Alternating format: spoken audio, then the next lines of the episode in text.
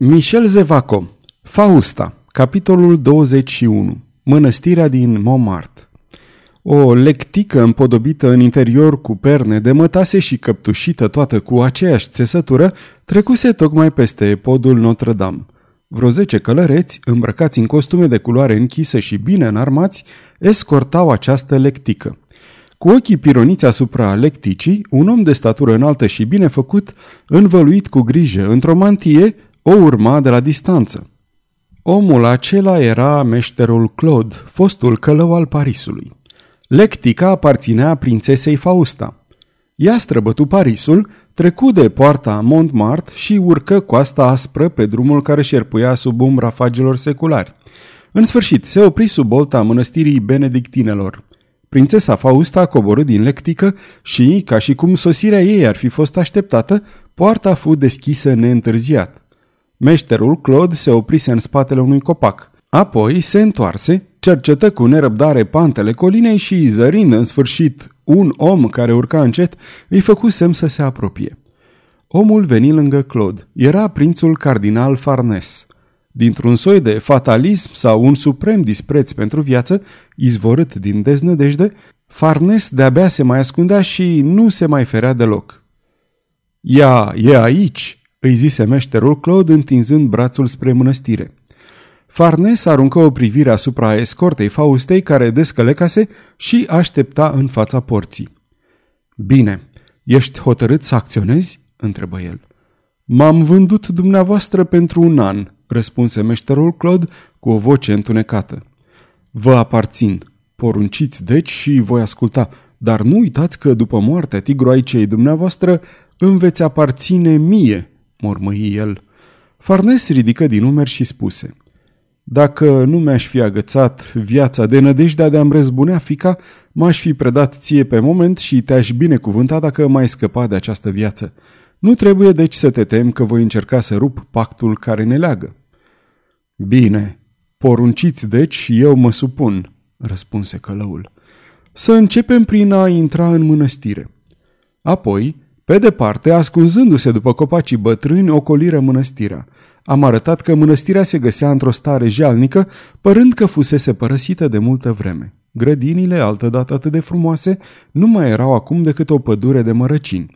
Grădina de zarzavaturi, așezată în spatele mănăstirii, mai era singura încă destul de bine îngrijită. Locuitorii acelor locuri ciudate, hrănindu-se îndeosebi cu legumele care creșteau acolo, această grădină de zarzavat, ca și restul mănăstirii, era împrejmuită cu un zid. Dar, din loc în loc, zidul acela, sub pașii unor misterioși vizitatori, apăruseră niște spărturi mari care se transformaseră în adevărate treceri deschise – Spre una dintre aceste treceri se îndreptă meșterul Claude, urmat de îngânduratul prinț Farnes. Nu departe se găsea un vechi pavilion cu o arhitectură elegantă, construit altădată de vreo stareță venită acolo să caute liniștea și singurătatea, dar care acum arăta ca o adevărată ruină. Claude împinse cu umărul poarta roasă de carii și apoi intrară. Așteptați-mă aici," zise meșterul Claude. Farnes încuvință din cap și rămase nemișcat, în timp ce fostul călău se îndepărtă. Prințesa Fausta intrase în mănăstire. Cu toată forța de caracter de necrezută a acestei femei, pe chipul ei se vedea o tulburare nelămurită. Precedată de două maici tinere cu fețele mai curând sprințare decât pioase, Fausta ajunse la primul etaj și, pe imensul palier de unde se deschidea un coridor lung, o întâlni pe starița Claudine de Beauvilliers, care se grăbea să-și întâmpine ilustra vizitatoare.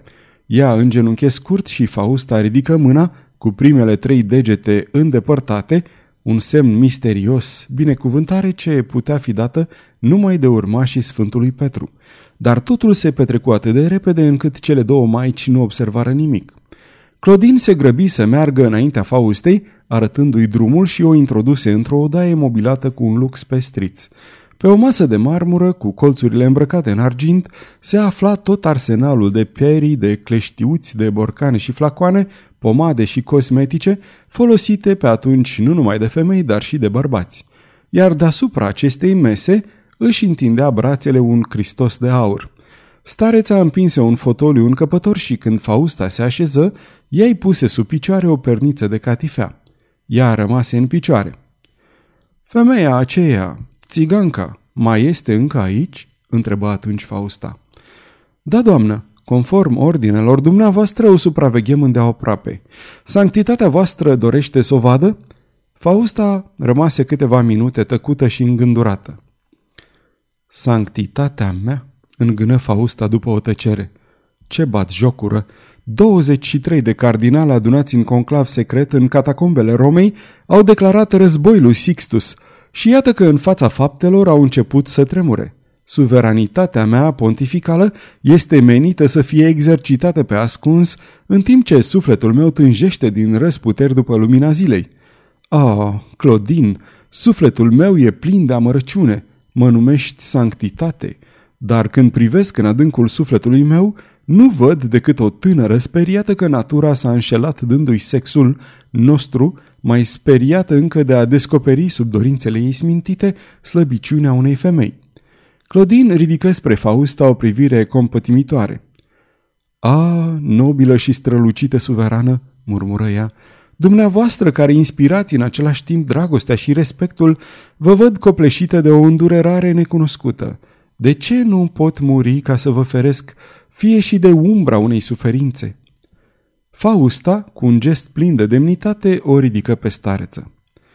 Da, zise ea, ești cu adevărat un apostol, Clodin. Dacă trupește ai slăbiciuni, sufletul tău însă este tare. Ești singura care m-ai înțeles. Ascultă deci. La un semn al Faustei, Clodin de Beauvilliers, stareța benedictinelor din Montmartre, se așeză și ascultă. Sfârșitul capitolului 21